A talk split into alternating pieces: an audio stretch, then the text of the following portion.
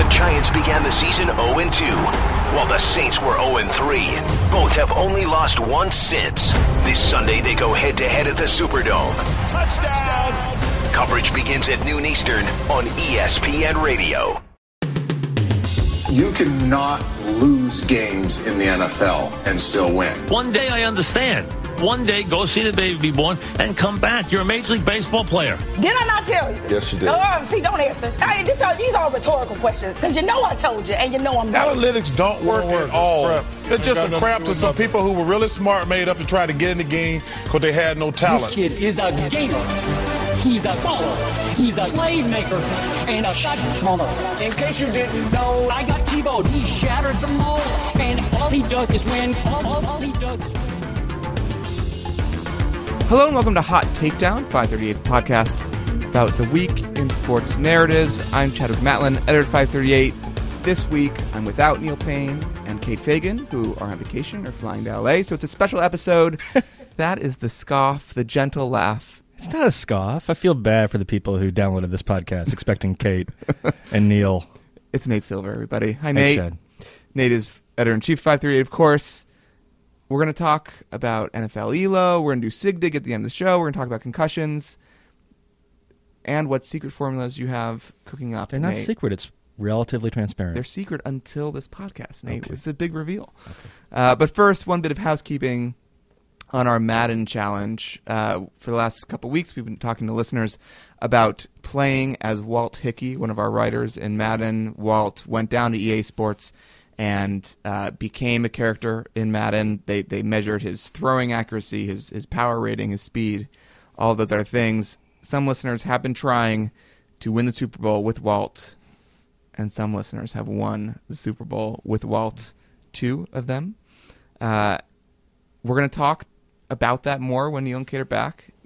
Uh, Nate, have you played with Walt and Madden? I've not. When I play sports video games, I kind of do the opposite, which is that you know the guy who traded a paperclip and eventually got like a house. Uh-huh. I take advantage of bad trade AI until I like wind up with like the American League All Star team basically or something. So and the team's very good. So yeah, I you know I want the ostensible challenge of winning the championship, but I use my ingenuity to. And make it you want to just start with the Patriots. You want to work your way towards having Tom Brady somehow. Yeah, being a. Detroit sports fan, you start out with a fairly low baseline usually in most sports, but but you know, with clever trading, you can you can improve. Okay. Um, and so, yeah, stay tuned, listeners, to hear about all the details about how people somehow won the Super Bowl with Walt Hickey's. You can't even call it a sidearm throw. It was more sort of a side noodle throw uh, in, in action. Okay, let's transition to Concussion Watch, where we check in on the people behind the concussion stats that we always hear about. This is a season long effort of Hot Takedown where we'll, we'll tell you how many people were concussed in that week of NFL play. And uh, two people, by my count, using ESPN's Injury Watch, suffered confirmed concussions this week. And one extra player uh, was added to our week one tally. So the extra player that was added was Eugene Monroe, an offensive tackle uh, for the Ravens. And the two who were concussed this week as well uh, were Dominique Rodgers Cromartie for the Giants and Vontae Davis on a Monday night game for the Colts. That's two concussions in week two, seven in week one, nine total.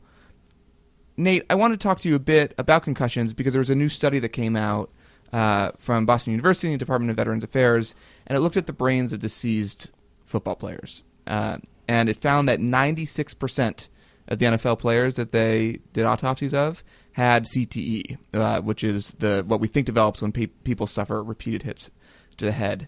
That's a big number, but it's a self-selected sample. Yeah, These are people who volunteered to have their brains looked at after who, they died. who volunteered and I think suspected that they might have some type of chronic brain injury. Um, I don't know. So to me, this study uh, wouldn't alter your priors that much. On the other hand, my prior is not the NFL's prior, where they're like, "Oh, just ring his bell a few times." I mean, you know, it seems clear that the weight of medical evidence points toward this being a a serious problem. I think the jury is somewhat out on is this a catastrophic problem that affects half the people who play in the NFL? Um, does it affect fifteen percent? I I don't think we know. Um, I don't think the NFL has been very helpful or will be helpful in trying to set up good uh, protocols for scientific studies, so you rely on on self-selected samples as a result. But you know, I'm not sure this study tells us all that much. So, so this is a question I had then. Is it only? It's a it's a big number, and at what point is a big number in a skewed sample? Maybe skewed isn't the right word, but a sample that is somehow not you know uh, statistically ideal. Does it tell us any? It, you're saying it, it would tell you something if you didn't think the NFL had a concussion problem. So, yeah, if you said, "Oh, there's no," I mean, clearly, if you have, uh, you know, 85, what was it, 85 out of 88 or something, or 88 Uh, out of 87 90? out of 91, yeah. Okay. Um, you know, if it were some very rare form of cancer, well, actually, I'm kind of making the wrong point. Yeah, I mean, you would assume it's higher than the incidence in the general population. That even if it were somehow only those 87, um, and how many ex NFL players are there? Probably 10,000 or 20,000. I would assume that rate's a lot higher than in the general population. I don't know, right? Um, so that kind of sets a floor. But without knowing, without having some type of random sample, uh, it's hard to make too many generalizations. And the trick is that they can't screen as of now with people who are still living for CT reliably at least. And so we're stuck in this place where the NFL will be able, or what, where where some uh, other side of the argument will always be able to say, well, it's a self-selected sample, we're not sure, um, but there's mounting evidence that there's probably something going on. But really, this is about scale, um, and it's it's hard, as you said, to to get a sense for whether it's catastrophic or not. One thing you can look at is you can look at when NFL players die. Um, you know, there have been some studies around that. I think the answer is that uh, they don't have particularly short lifespans relative to the male population average, um, but they do relative to people who make as much money as football players can make early in their careers, who are obviously, by definition, at least in their 20s and 30s, very athletic and healthy. Uh, so that's one kind of brute force approach: is look at death records and come to inferences from from those potentially. And as you look at this issue, which has been boiling now for, for years, it seems, do you think that we've passed the point where statistics are going to do something to change it? That now it's about i i for those who want to change want to change the NFL. Let's say that statistics have done what they can do, and now it's about you know some major event that would have to happen on the field. Um, some some anecdote almost that supersedes the, the, the larger statistics. No, I look. I tend to think this is going to take a long time uh, to burn and to really affect things all that profoundly. I don't think we've seen um, the definitive study.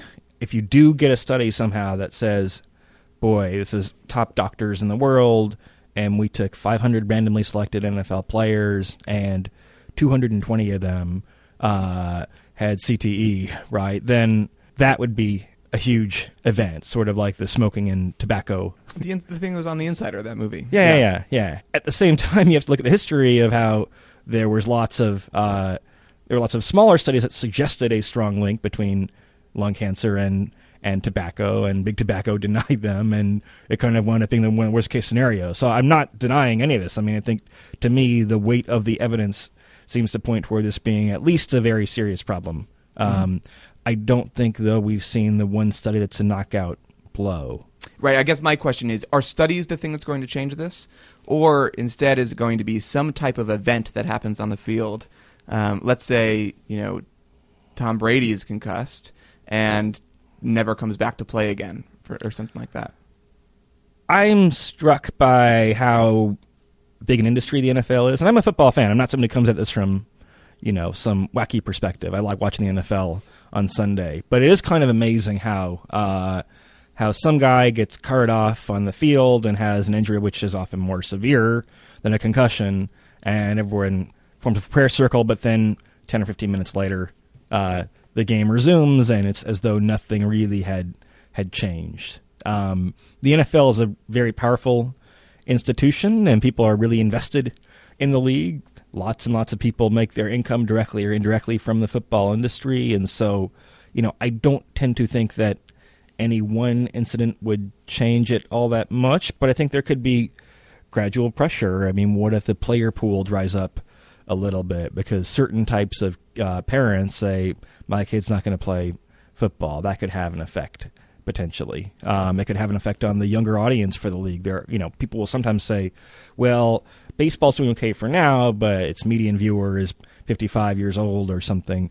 Could that happen for for football too? Could soccer eventually be a substitute? So I could be bearish about the state of the NFL 20 or 25 years from now, but I think that's the type of time scale that we're talking about. I don't think it's like, oh, Tom Brady gets concussed and all of a sudden we're playing flag football instead. Um, I also tend to think that it's a little bit more hard to prove that uh, the brutality of football is part of what attracts people to it too, um, and that you could have a phase 10 or 15 years from now uh, where you know, it's not a cool thing to do if you're like a liberal urbanite to watch football because you think it's too brutal. Um, but red state America still does. There's a little bit of that now. You see a little bit of that with college football, for example. But I could see that uh, accentuated, accelerated, splintering the fan base demographically. Yeah. So let's move on to lighter topics. Let's talk about Elo ratings. Elo, your favorite pet model. I, I don't even know what to call it. So millions of people love Elo ratings. Chad. Okay. They write me when the Elo ratings haven't gone up. They're like, "Why aren't we getting the Elo ratings?" So let's let's pause No for a moment. Explain ELO 538. ratings as we talked about in this podcast before. Power rankings that have to do with who beats who historically. You move up if you beat, especially a really good team. You move higher up. Um, down if you lose. Nate, who is Elo? Where does Elo come from? So Elo was a uh, a mathematician and chess player. I should know more about his background, I suppose, but devised this very simple and elegant way to rate uh, competitions. So chess players, people use them to rate colleges against one another, not in football, but in terms of academics and stuff like that. But it works really well for sports where you have head-to-head competition, which is to say most sports. Right. And so, Nate, you have brought a tyranny of ELO onto 538. tyranny We have ELO. ELO for basketball. We have ELO for football. We have ELO for tennis players. Uh, what am I forgetting? ELO for hockey. You've done at some point, I We haven't done hockey. Would say all the teams are average and it's pure randomness. So I wa- I would want to do a hockey elo at some point. And baseball. ELO, of course, is, is is somewhere out in the distance for us. Yeah. Why ELO as this beautiful system to, to rank power ratings? What is so special about it as opposed to something like ESPN's Football Power Index, for example? So for one thing, it's pretty transparent. So we can go and it takes a couple of minutes on our computer, on my computer, um, or now on our server, to run ELO for the entire history of the NBA or the NFL. Um, secondly, because the assumptions of it are really clear, so it forms a good baseline. There are some ratings, and I like FPI a lot, but there's kind of an uncanny, uncanny valley, if you've heard that term, between ratings or models, so to speak. They're very simple. Say, here are my assumptions. We know it's not perfect, but this is an efficient way to take account of the information that we have. Versus kind of kitchen sink models saying, hey, here is something that you would bet on in Las Vegas, and it's a little bit dirty, maybe, but we know this works and hopefully has a good track record too.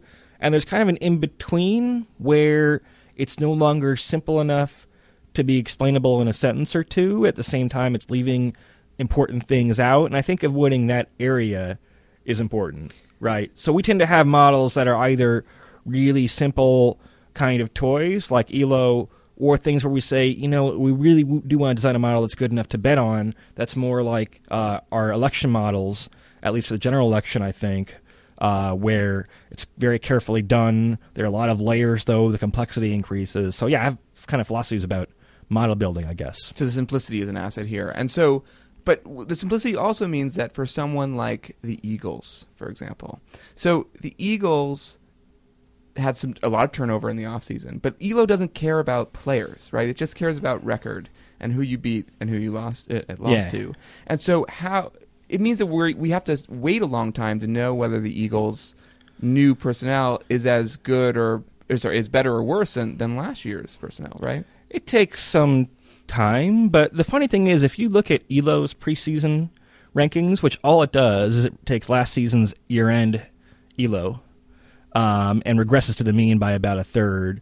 Those are like 95% correlated with the Vegas standings. Um, anytime you can do 95% as well by using much, much, much simpler and more transparent assumptions, then that's an interesting device, I think, potentially.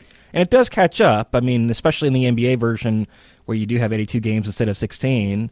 Uh, when Michael Jordan leaves the Bulls, it doesn't know that, but after 10 or 15 games, it figures out the Bulls have to be really, really bad. Right, and so it encourages patience almost that, that will wait for the the, mo- the model or whatever we want to call it to catch yeah, up with. and in the NFL, you could probably do something with quarterbacks. Maybe I'm working on a piece uh, that I'll file to you later today, Chad, about about the Saints. And when you see a big drop off uh, in a team's ELO rating, it often has to do with an aging quarterback or a quarterback controversy or something like that. So QBs play an especially important role. Um, but there's value in simplicity, in part because you can say, here's a baseline against which, we can evaluate the importance of, of Peyton Manning coming to your team or whatnot, or Tom Brady or, or anything else. So Elo has also spit out some some interesting uh, results. Namely, it named uh, a team that never won the Super Bowl as the best team of all time. That I thought team, we were fighting against narratives, Chad, not. Listen, so this is what I want to talk to you about, Nate. The Yeah. 2007 Patriots, 18 and one. They lose to the Giants, the helmet catch, Tyree, all that. Yeah. They are the best team of all time, according to Elo. Yeah.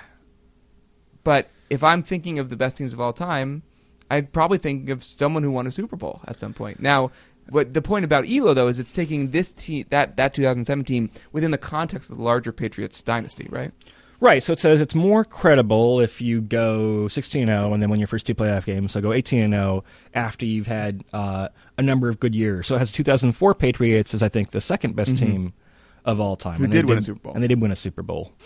You know, the Patriots also won uh, 30, or excuse me, they won 16 regular season games. 16 0. No team has ever done that. They won by a very large margin of victory. Their one defeat came by three points. In general, as you have more teams in the league, it becomes more competitive. It's been a while since we had a major expansion in the NFL. ELO considers this a pretty good era for the NFL. Uh, High quality era, lots of yeah. So when you when we had a couple weeks, I don't know if you talked to Carl and Ben uh, about this, right? But for example, Pete Sampras doesn't fare all that well in men's tennis Elo because Elo says, you know what, it was not really a clear hierarchy of players. It was maybe a mediocre era for for the league, right? Um, that might be true a little bit for like the '72 Dolphins, for example, is you were in the midst of the post AF, AFL merger and uh, you didn't have that many dominant teams really. You're the kind of- undefeated Dolphins you're talking about. yeah, Yeah. yeah, It was kind of uh, much easier to go uh, to go undefeated when you're not facing a Patriots type or 49ers type or Steelers or Packers type dynasty. It was a lull in between those, and it is kind of a chicken and egg kind of thing. It's like, well, maybe there wasn't a dynasty because the Dolphins and so forth beat them, but still, Elo has mathy ways, despite its simplicity, to kind of make inferences about that. And so, working at 538 and doing Hot Takedown has really challenged like the way that I approach greatness because that, that's what a lot well, of stats see, greatness and best mm-hmm. aren't the same thing. Okay. right? You know, which team should be most celebrated? I, I don't know. Probably the team that wins the Super Bowl, right? That's what every NFL player straps his helmet on and wants to accomplish. Um, what this is saying, though, is that if you played uh, any NFL team in history, getting weird Ben Morrissey hypotheticals here, uh, that would be the team you'd be least likely to beat. Mm. Is the 2007 Patriots? And so that's to me what the tension is The way I approach sports is probably thinking. I mean, I think the way a lot of people are taught to approach sports, and that's partly because of our, our parent company and the way that you know Sports Center and, and everyone else exalts the, the great teams that win the championships is not about best. It's about who wins. But what the statistical community within sports is really consumed with is best is bestness, if if, if that's a, a word that we can create, is is who is the highest quality, which team has the most value, and that's a to I mean, me has been a pretty radical anything, difference. Elo though is actually more friendly to conventional wisdom than a lot of Hmm. systems, where it, first of all it explicitly accounts for postseason play. If you look at the at the year end Elo Mm-hmm. ratings and not the peak one, which is different, then uh, like 13 out of the top 14 teams did win the Super Bowl. The Patriots are are the exception. the two of the top three didn't. Well, oh, sorry. they're Oh, sorry for the this is where, right. in the name of transparency, you have different versions. Right. So if you look at peak elo, this is interesting. There are five teams in history that achieved a peak elo of eighteen hundred or higher. And, the, and fifteen hundred is the average. So that's that's well above average. Yeah, only one of them won the Super Bowl. So you have some famous upsets. Mm-hmm. The forty-two Bears. By the way, one thing I learned doing this is that people always say, well, the kind of Super Bowl era, there's a lot of fascinating NFL history pre Super Bowl era. Mm-hmm. So our interactive can go back to the Canton Bulldogs and Frankford Yellow Jackets and Providence Steamroller and stuff like that and see how the franchises evolved. But yeah, the uh, you know, the 68 Colts were one of uh, the first teams ever to have an ELO rating above 1800. They lost to Joe Namath, of course. But you know, it's a one and done series in the NFL. Uh, it's a little bit better than baseball and hockey because those sports are so random. But one reason why I find the NBA satisfying is that um, when you're playing seven game series, it's very rare that you could point to an NBA team and say, you know what, I'm pretty sure they weren't the best team in the league. As much as so, Elo had the Warriors, I guess, correctly in hindsight, favored over the Cavs this year. Um, but if you won a seven game series, then Elo would have said that's so much information, these teams playing head to head, that it would probably have had the Cavs ahead by the end. Right. The, The NBA NFL, where a- you're one and done, it's a little bit different. I mean, clearly, I don't think you can say the best team always wins the Super Bowl. And what you're, what you're saying is what's attractive in the in the NBA is that the, the, the incentives are aligned. That best al- almost always equals great, and great almost always equals Yeah, and I. I like that about the the NBA, where there's so much randomness in other sports. You know, sports like uh, the NBA and and tennis, where you have very little randomness, are are interesting in that you kind of are able to test hypotheses a little bit better about about what affects teams. There's much much less noise in those sports than almost any other. Okay, let's leave the the Elo conversation there. But I want to ask Nate. Every time I see your office door close, I think of this Tom Waits song called "What's He Building in There," in which Tom Waits says, "What's he building in there?" And I wonder what model is Nate building in there. What what's what what are you working on right now? They're really excited about. So we have something called Carmelo, like PECOTA back in the day. It has some tortured algorithm. It's like career arc. We're trying to actually gain listeners. Maybe I shouldn't spell out the entire algorithm. acronym, yeah.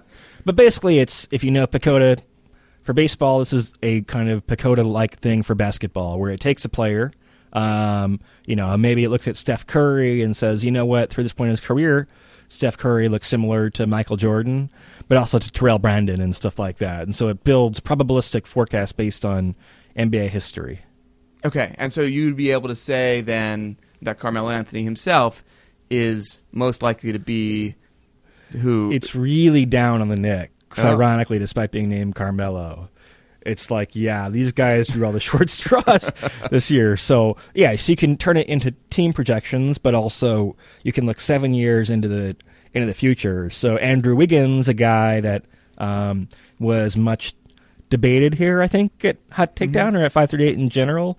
You see, hey, you look seven years out, um, and just playing in the NBA at 19 and being competent is a pretty good sign. So he actually gets down the road a pretty good projection. In fact, Andrew Wiggins, I think number one comparable is Carmelo Anthony. So yeah, So this is going to be called Wiggins in, in a decade. Wiggins in a decade. Yeah. Okay, Nate, let's leave it there. Carmelo will be coming soon to 538.com. All, you know, chart gods willing. Um, And Allison Willing, and let's Allison willing. Yeah, she'll be. credit where it's maybe due. We'll ask her that for the Sig Dig. Um, all right, Nate, thanks for coming on to Hot Takedown. Thanks, Chad. All right, with Nate out of the way, let's bring in Allison McCann, who brings us her significant digit every week. Hi, Allison. Hey, Chad. All right, Allison, it's just the two of us. Neil and Kate off on vacation or in L.A. So, what do you have for me for the significant digit? This week I'm calling it the five by five. The digit is Okay. just five, Okay. but Five uh, twice over. Five twice over. Um, on Sunday, the U.S. Women's National Team played Haiti in uh, their victory tour, and Carli Lloyd uh, became the fifth American to score five international hat tricks. Hmm. Uh, she had two consecutive ones against Haiti in their past two games. Uh, and another hat trick you might remember was in a World Cup final. Yeah, I saw that one. Yeah, yeah. Uh, so she's just on fire and insane. And granted, these have not been very challenging games, but uh, it's pretty remarkable to. Has that continued into your club play as well? Yeah, so her club team unfortunately didn't make the playoffs, probably because she missed the majority of it. But yeah, she was scoring a ton of goals when she returned and just seems to have not stopped since the World Cup. So, Carli Lloyd is one of five Americans who scored five hat tricks. Who are the other four? They're all women. Oh, okay. Uh, I believe it's Cindy Parlow and Mia Hamm, and I forget the other two, but uh, yes, all all American women. So uh, the the men need to to pick up on the hat trick game, that's for sure. Right. It speaks to the dearth of strikers on the men's side and the greatness of strikers on the women's side. Absolutely. All right, Allison, thanks for coming in with that significant digit. Thanks for having me. That'll do it for this week's show.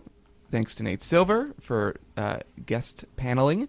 Our video producer is Ryan Antel. We get production assistance from Jordan Shulkin. Our intern is Sarah Patterson. You can email us at podcast at 538.com. We'd love to hear what you think.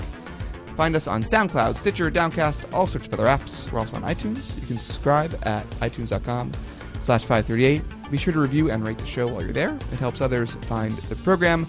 Our theme song is by Mystery Mansion. I'm Chadwick Matlin. Talk to you next time.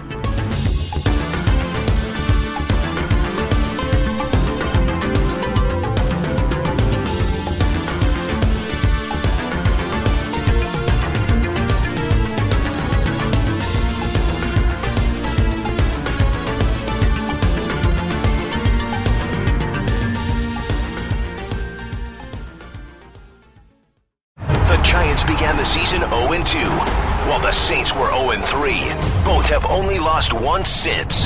This Sunday, they go head to head at the Superdome. Touchdown! Coverage begins at noon Eastern on ESPN Radio.